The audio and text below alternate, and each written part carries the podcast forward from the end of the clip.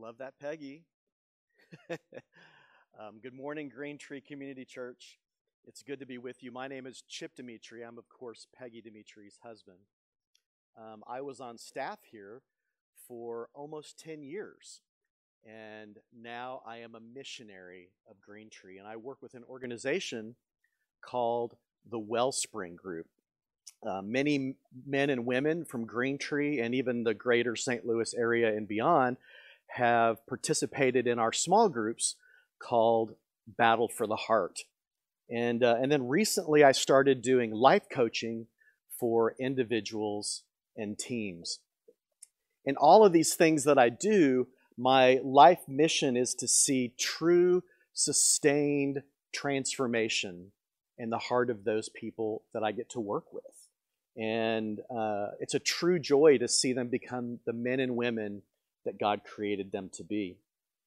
I believe with all my heart that we bear the image of God and even have a unique expression of that image that only we can bring to the rest of the world and reveal to the rest of the world.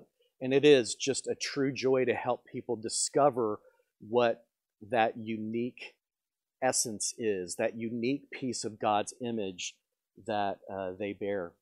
And, and when that happens, we all benefit. It helps the person and it helps the rest of us because as the body of Christ, we get to see the body more fuller, a more full expression of Christ's body here on earth.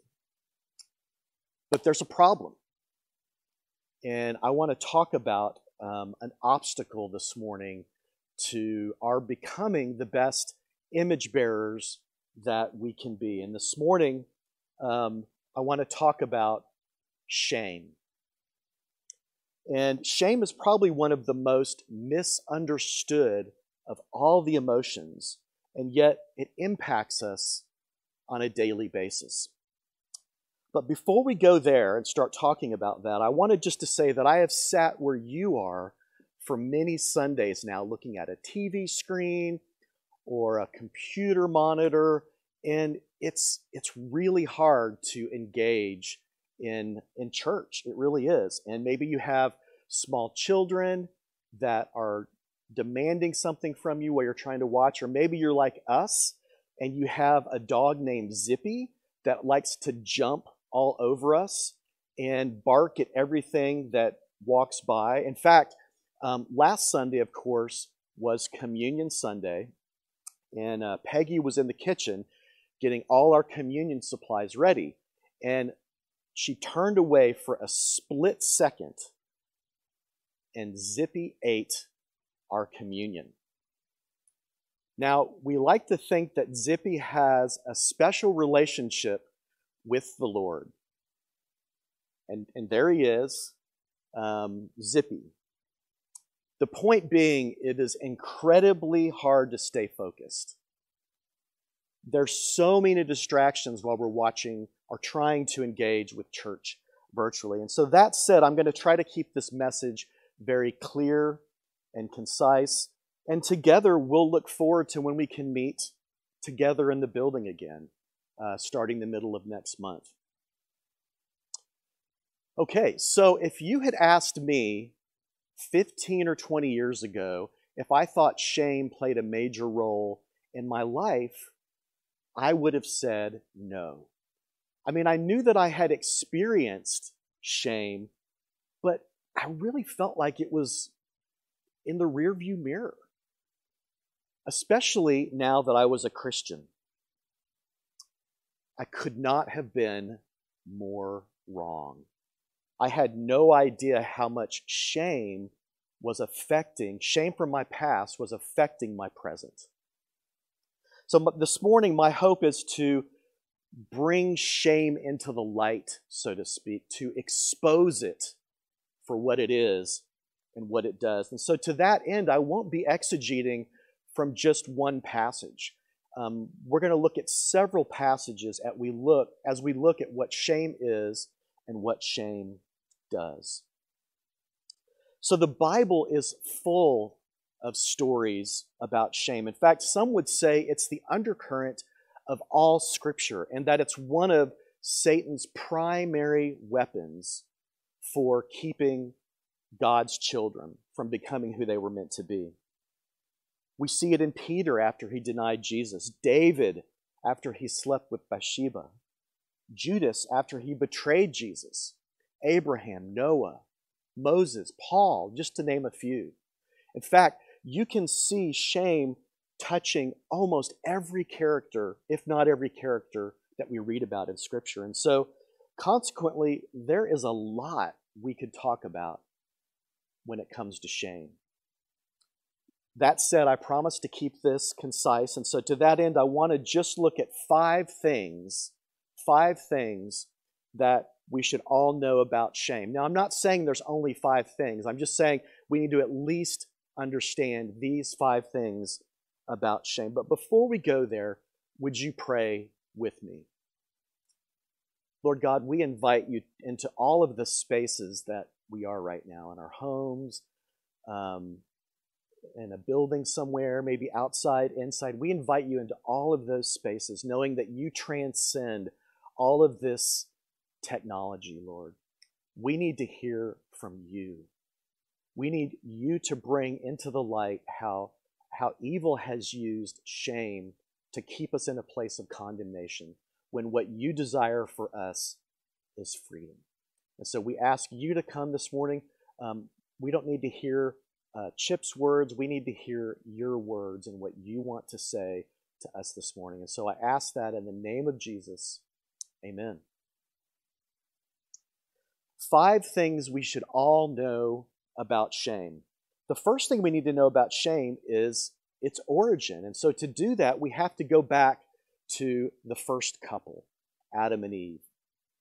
At the end of Genesis 2, we read these words The man and his wife were both naked, and they felt no shame. Now, isn't it interesting that we're not hearing about how full of joy they are, how free of defect they are, free of worry? Instead, we read they were naked and felt no shame. These are the last words we read before the fall. And then a few verses later, we read this in Genesis 3, verses 7 through 10. Then the eyes of both of them were opened, and they realized they were naked. So they sewed fig leaves together and made coverings for themselves. Then the man and his wife heard the sound of the Lord God as he was walking in the garden in the cool of the day. And they hid from the Lord God among the trees of the garden. But the Lord God called to the man, Where are you? He answered, I heard you in the garden, and I was afraid. I was naked, so I hid. So this becomes a major theme from Genesis to Revelation. This theme of hiding from God and trying to cover up shame. They tried to cover themselves with fig leaves but it was inadequate, as are all of our human mechanisms for hiding from God, because you can't hide from omniscience. Yet, this is a daily struggle for most of us. Just like Adam and, Adam and Eve, we hide and we cover, and we all have our unique set of fig leaves. Our attempts to cover ourselves and hide from God will always fall short. Only He can overcome both our shame and our guilt. And it's important to see both of those here shame and guilt. And maybe you're wondering, well, what's the difference between shame and guilt? Well, guilt's message is, I did something bad. And it needs justification and forgiveness. Shame's message is, I am bad. I there's something wrong with me. I'm defective. And it needs an identity shift. Let me give you an example of hiding and covering up shame from my own life. As most of you know, I have something called Tourette's syndrome. And it's not very pronounced now, but early in my life it was very pronounced, especially in elementary and middle school. And there were days when the body movements and the tics would get so bad that I would go to the teacher and get a, a, hall pass, and I would go to the bathroom myself and go into a stall, and I would just sort of let the tics and the body movements go. In fact, I would try to even emphasize them. The idea was if I could just sort of get it all out of me, then I could go back to the classroom and be normal. And of course, that doesn't work with Tourette's. It actually can make it worse. I felt like there was something wrong with me. It wasn't just that I had a condition, it was that I am broken, I am defective. And it didn't have to be like that. My oldest son, Joshua, also has Tourette's, and it was much more pronounced in his elementary and middle school as well. And largely through the research and wisdom of my amazing wife, Peggy, we decided to approach it differently with Joshua. What she did was she went with Joshua to his elementary school and they got up in front of the class and shared what these movements and these tics were all about. And then they allowed the kids to ask questions. And the kids would ask questions like Does it hurt? Is it contagious? And this diffused shame's ability to make it something to hide and to cover. And it was interesting. After the kids asked their questions, they just seemed to move on. Like, okay, no big deal. Josh has Tourette's. Let's talk about something else. There's a great movie called Wonder that captures this idea. A young boy named Augie has an extreme facial deformity. And in the movie, you see this same struggle, especially with the parents, whether it's best for Augie to try to blend in and try to cover his deformity, in his case, with a space helmet. And throughout the movie, you, you see this wrestling happening. And in the end, Augie accepts who he is, and his friends accept who he is, and he ditches the space helmet. The second thing we need to know about shame is it can arise from other people's sin against us. Shame is commonly found in the victims of abuse. In fact, shameful and sinful acts committed against a person make them more vulnerable to shame. Usually, the victims carry more shame than the perpetrators. An example of this in Scripture is the story of Tamar who was violated by her brother Amnon, who then expelled her and said he wanted nothing to do with her. She walked away mourning and cloaked in shame. Listen to how 2 Samuel describes her exit. She put her hand on her head and went away weeping aloud as she went. Can you feel the shame in that moment that she must have felt? She was violated and felt powerless to do anything about it. And in that day and age, the ramifications of that were horrible, were devastating. So, as it relates to shame in our lives caused by people, we need other people for healing. And this is often the hardest thing to do because it was by people that we were hurt. And now you want me to go to other people and risk being hurt again? Everything in us wants to isolate and protect ourselves from being hurt again. This is the energy of shame. Often we want a private solution because it seems easier. But God knows that what we really need is healing through community. It's in community that we find the strength for sustained healing. For example, if if I start to get off track and start to believe Satan's lies again, other people in my community can, can nudge me back and say, you know what, Chip? That's not who you are. This is who God says you are.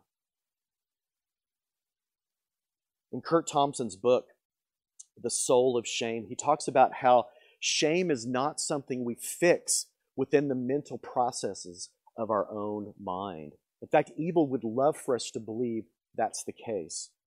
Instead, we combat it within the context of conversation, prayer, and community.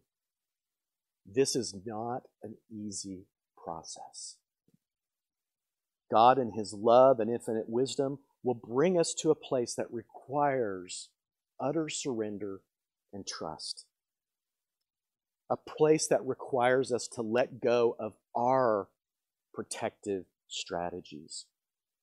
He wants to replace our conditioned responses and our hypersensitivities that came from being hurt by others with instead a visceral belief that He is good and He will protect us. In the healing process, we'll often begin to experience things similar to how we felt before the hurtful event. And in a sense, we're brought back to that place of pain. But this time, we see it again through different eyes. And we see it with other people there with us a counselor or a coach, or, and of course, Jesus is there with us. Our mind and our body expect pain and violation, and instead we receive unconditional love and grace.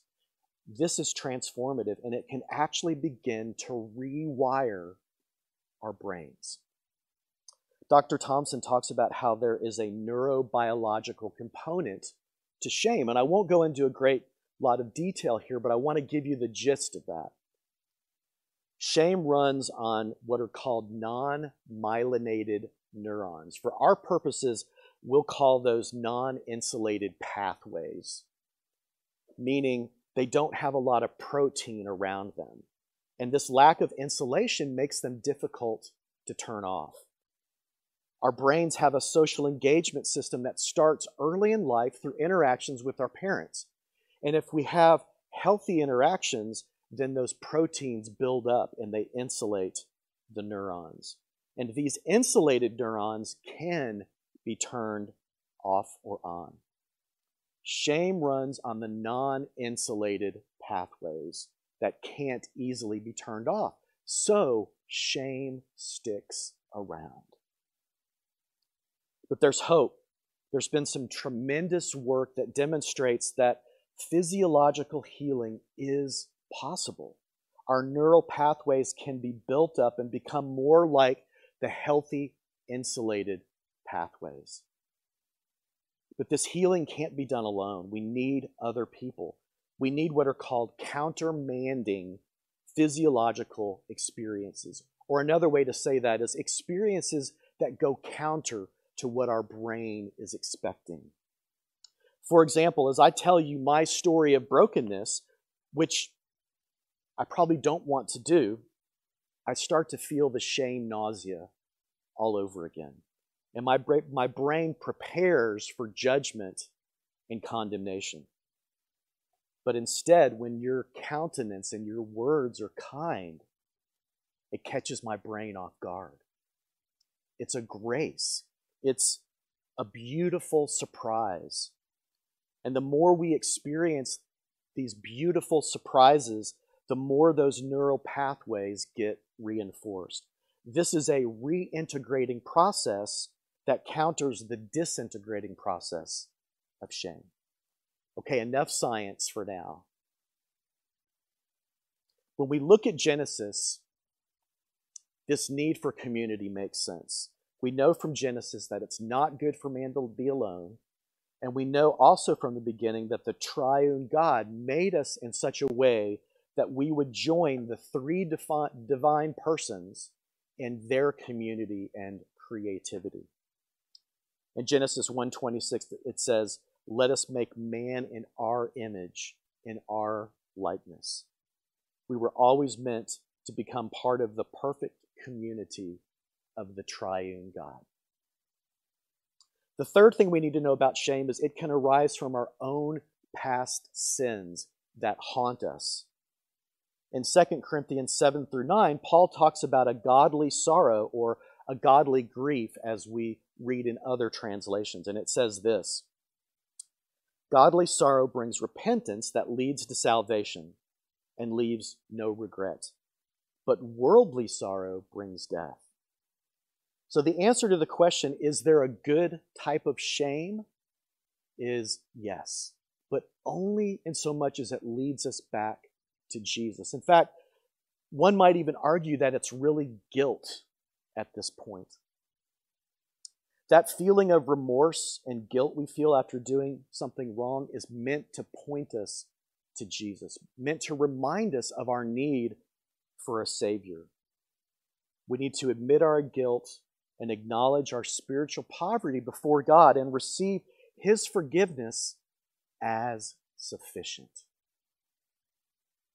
We see what happens when we don't confess our sin and instead try to hide it. Let's look at Psalm 32. Listen to how David laments the consequence of his silence and covering up of sin. When I kept silent, my bones wasted away through my groaning all day long. For day and night your hand was heavy upon me. My strength was sapped as in the heat of summer. Then I acknowledged my sin to you, and you did not cover up my iniquity. I said, I will confess my transgressions to the Lord, and you forgave the guilt of my sin. So there are emotional and physical effects to letting sin fester. And we see this in a dramatic way as David talks about his bones wasting away. But what about sin that we've confessed and have not been able to forgive ourselves of? This can be just as devastating as the effects of shame we discussed earlier. If we wallow in the guilt, meaning I did something bad, it can become shame where we start to believe I am bad. And that's exactly where Satan wants to keep us in that place of condemnation from our past sins, believing I am bad. Ultimately, it becomes about our belief in the work of Jesus on the cross. Do we believe that He took our worst sin and separated it from us as far as the east is from the west? Do we believe Romans 8, 1 and 2? There is therefore now no condemnation for those who are in Christ Jesus, because through Christ Jesus, the law of the Spirit of life set me free from the law of sin and death. You can beat yourself up so much that you end up with a higher standard of forgiveness than God. God forgives you, but now you can't forgive yourself. This narrative will oppress you. This is where community is, again, very important to the process of healing. We come to faith as, in, as individuals, but we grow in community. Other people are never meant to be the source of our validation, of our significance, of our security, or our, of our satisfaction. But God will use other people in our lives to work out grace and to work out His forgiveness. It's vital that we have somebody in whom we can be brutally honest. Naming a sin and confessing it to another diffuses Satan's ability to turn it into shame. Therefore, confess your sins to each other and pray for each other so that you may be healed. James 5 16. The fourth thing we're going to look at is shame can become a barrier to giving and receiving love. Shame can feel like a vague sense of unworthiness or insecurity that isn't immediately connected to a specific sin, or at least that we can remember. That feeling of unworthiness can be like a barrier that keeps love from getting through, either from God or from other people. In an album by Pink Floyd called Another Brick in the Wall, the writer likens these emotional traumas to bricks in a wall. And as more of these bricks get stacked one on top of another, eventually the main character is sealed off from the rest of the world. Likewise, if enough of these bricks of shame get built up in our lives, it effectively shuts us off emotionally from God and other. And the results of this can be devastating. Here's just a few ways shame can be devastating. We can inadvertently pass shame onto others. The generational and cyclical nature of shame can cause us to pass our own sense of shame along to others through blame or shame on, that we put on them.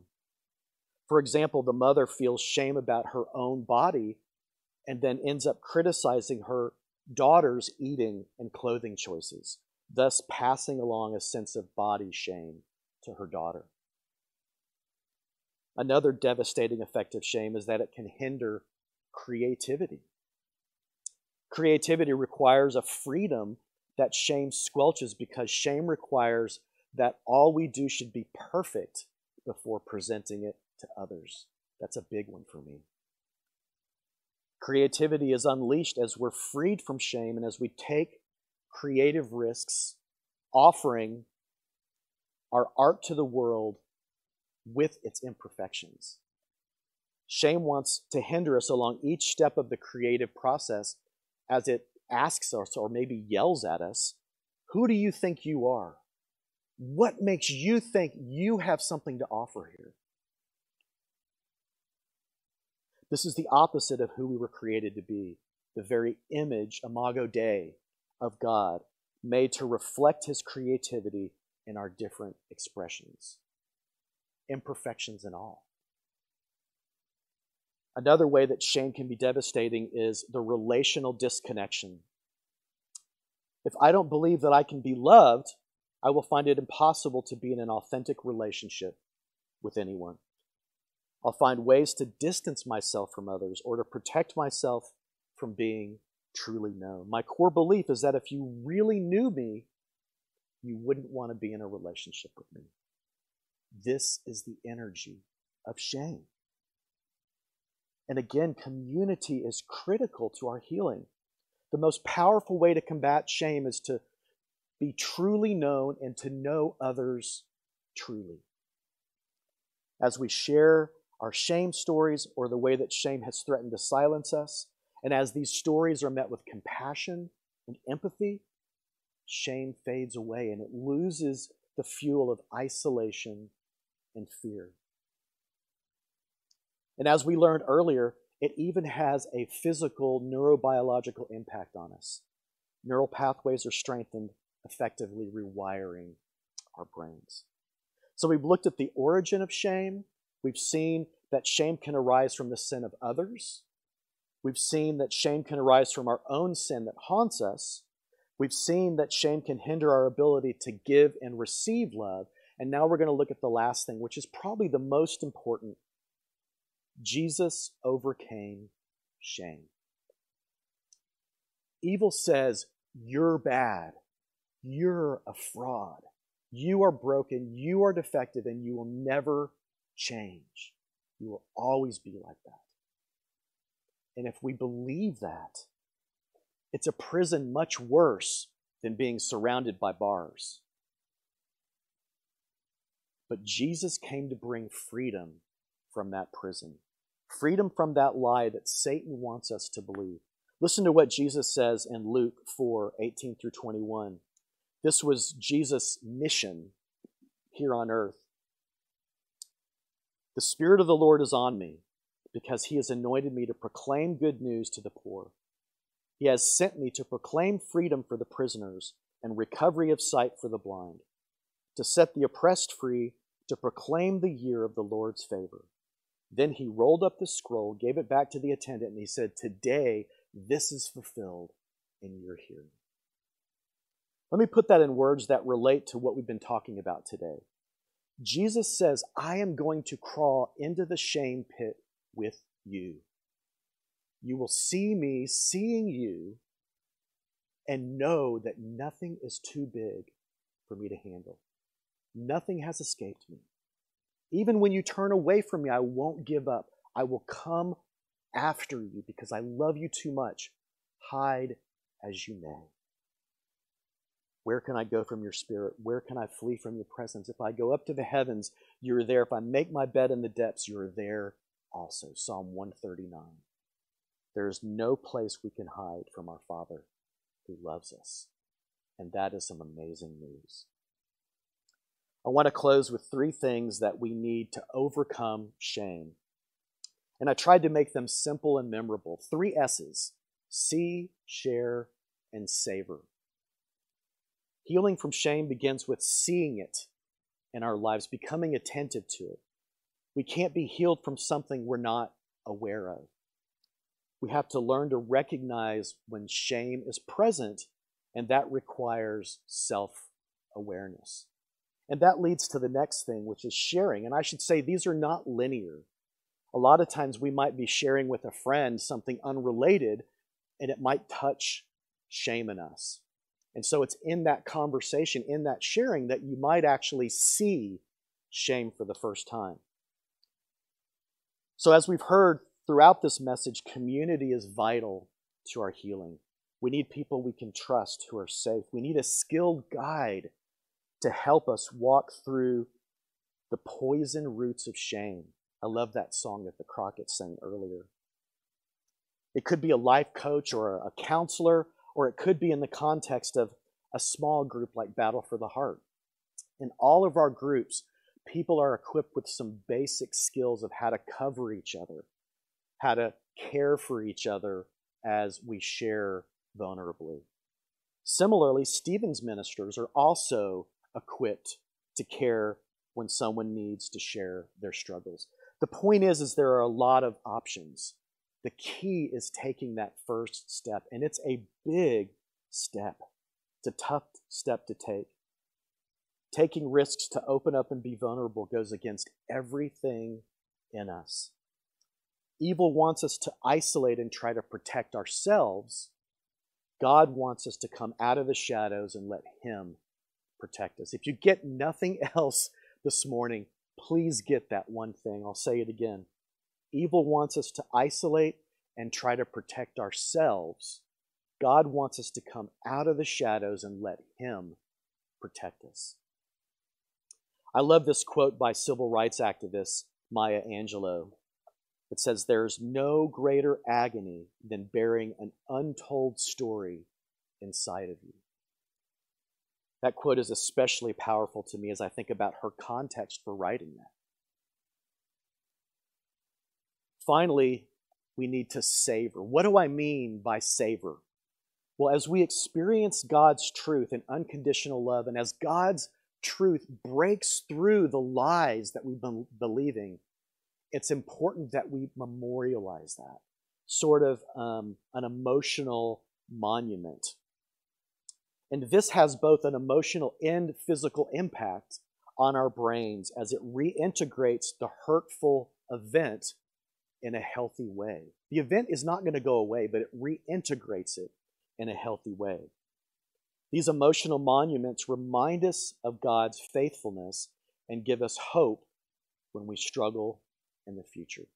See, share, and savor. I want to conclude this morning with a mental image that reminds us that we are not alone.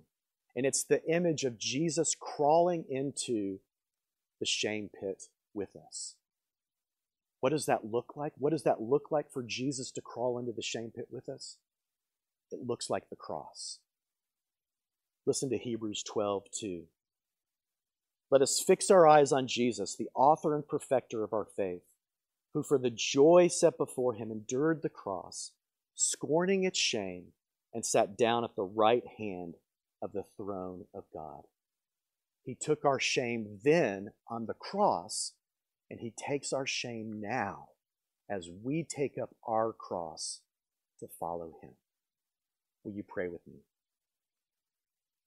Lord God, we recognize that the strength to do this comes from you, from your Holy Spirit.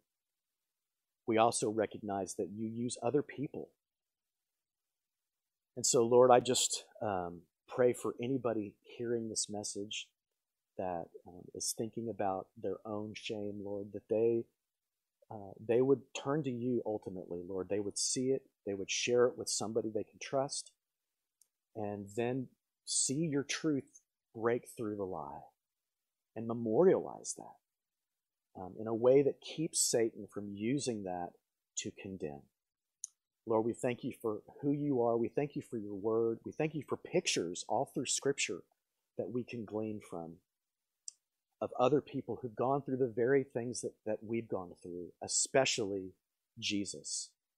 We have a priest who knows what we have struggled with and has gone through them before us. And so we thank you for that. We thank you for Jesus. And we pray it in Jesus' name. Amen.